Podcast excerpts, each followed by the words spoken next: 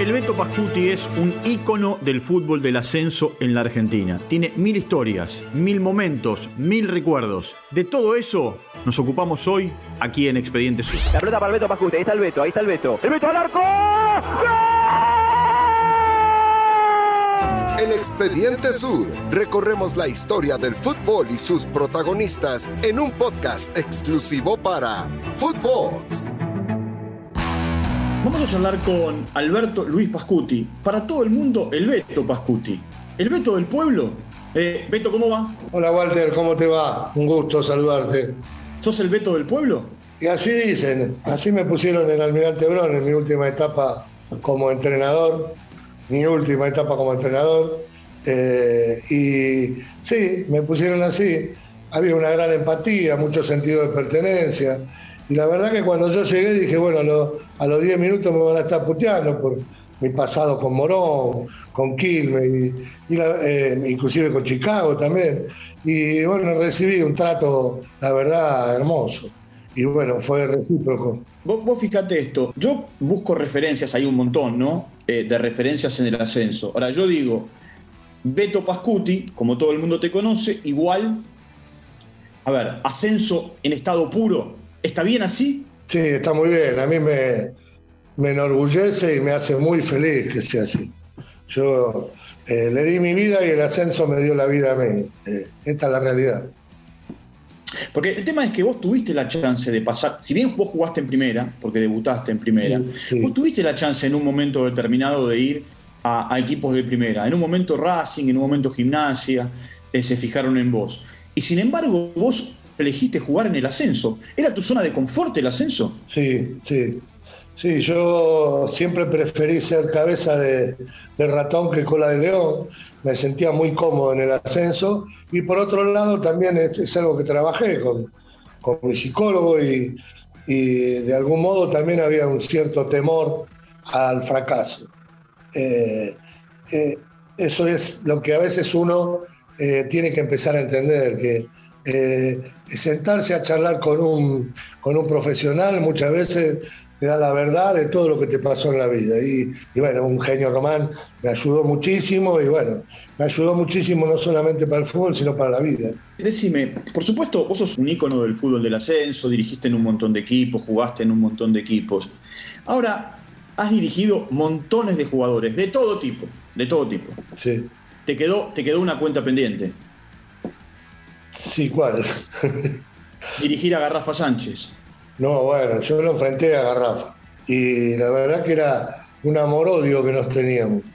Porque eh, fue un jugador que muchas veces me frustró a mí como entrenador. Porque él hacía cosas que yo no podía eh, remediar ni corregir desde ningún lugar. Eh, tenía una impronta y tenía un talento innato tan, tan grande que, bueno, que termina, era esos tipos que termina el partido, vos lo puteás todo el partido y cuando termina de decir, puta, ¿por qué no lo tendré yo? Esta es la realidad. Rafa, eh, a mí me parece que fue eh, sin duda el mejor jugador de ascenso. Eh, cuando hicieron una encuesta una vez en el porvenir, y bueno, obviamente yo estaba más identificado que él con el porvenir, porque él estaba muy identificado con la Ferrer, con Banfield. Y, bueno, un día nos, daban un premio. Yo digo que soy cebollita, subcampeón siempre. Siempre salía segundo. Y bueno, ganó Calabria ese día, que había sido el técnico del porvenir, y yo salí segundo con Tigre, y ganó Magiolo, que era el 9 de nosotros de Tigre, y segundo salió eh, Garrafa. Y ahí tuvimos una charla muy, muy enriquecedora y muy, muy linda, que yo siempre voy a tener en, en mi memoria. Y bueno, y sellamos las pases.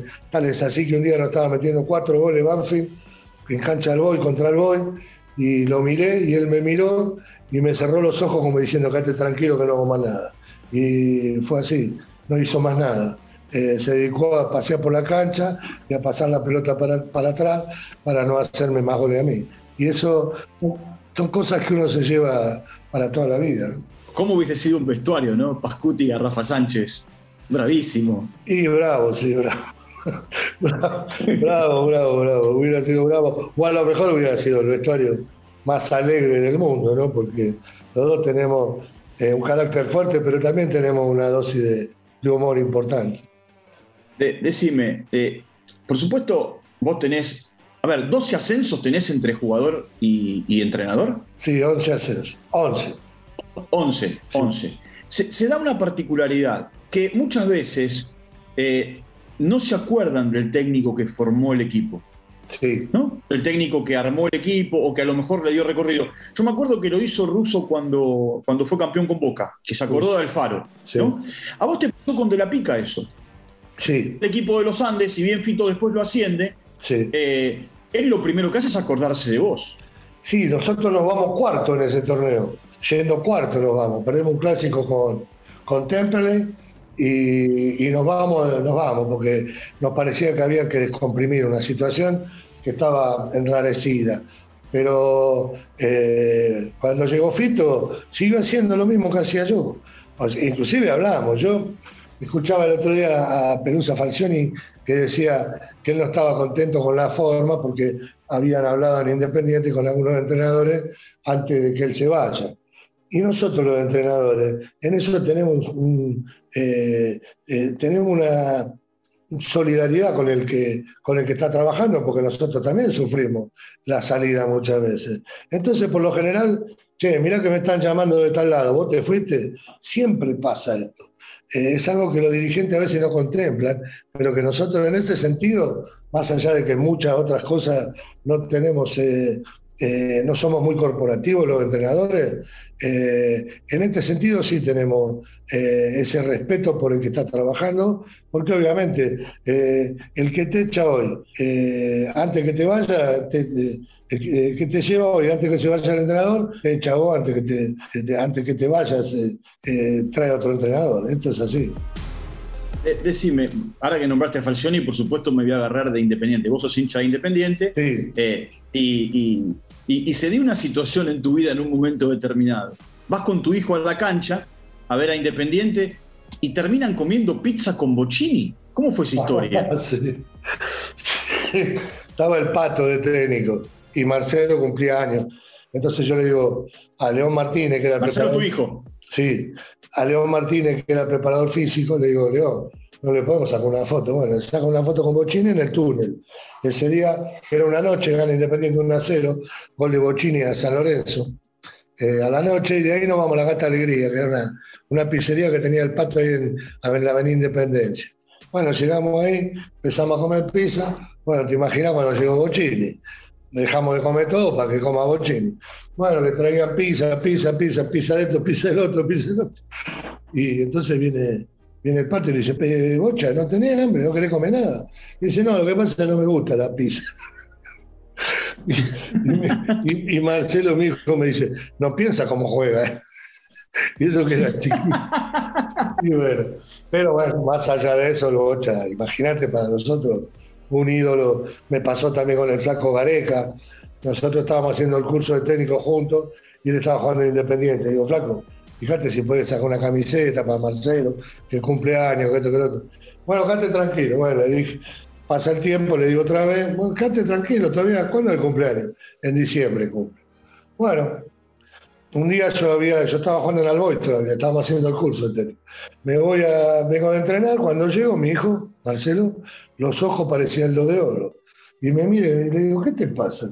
Y me dice, vino Gareca en un auto espacial y me regaló la camiseta.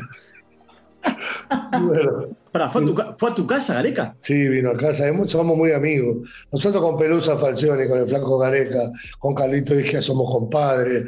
Eh, toda esa, esa camada. Ellos son el Flaco 58 y Pelusa y Carlito Isquia son 56. Me llamaron todos ahora para mi cumpleaños. Eh, tenemos, jugamos en contra. Yo jugaba en Villaluro Norte, ellos jugaban en Jorge Newbery. Este, todos de voto. Y, bueno, con Carlito jugué en Chacarita mucho tiempo. Hasta que, bueno, en Chacarita me fui en un momento enojado. Después te voy a contar una del, del Bambino Vega, para que te rías. Eh, me voy enojado y bueno, me voy a entrenar con el básquet de Ferro, eh, ese, ese amor de persona que nunca voy a olvidar, que se llama León Nagnudel, el, claro. el creador de la Liga Nacional de Básquet, y eh, con Luis Bonini era el preparador físico.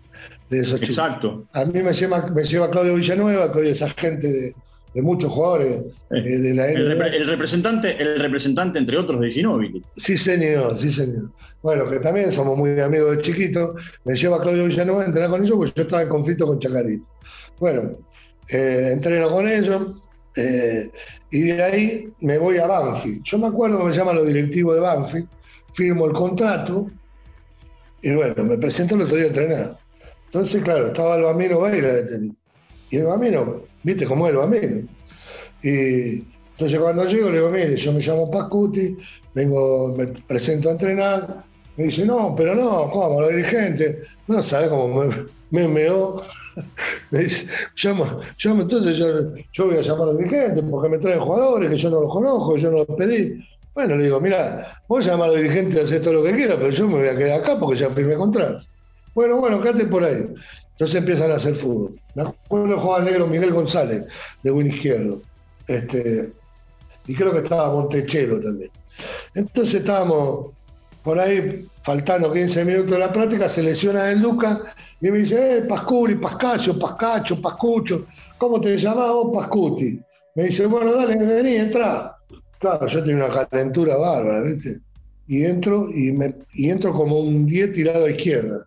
Y recibo una pelota, me sale el flaco Mori, le piso de espalda y le meto un caño. Y llega, va la pelota al fondo, tiro el centro de Rabona y entra el negro González, cabecea y hace el gol.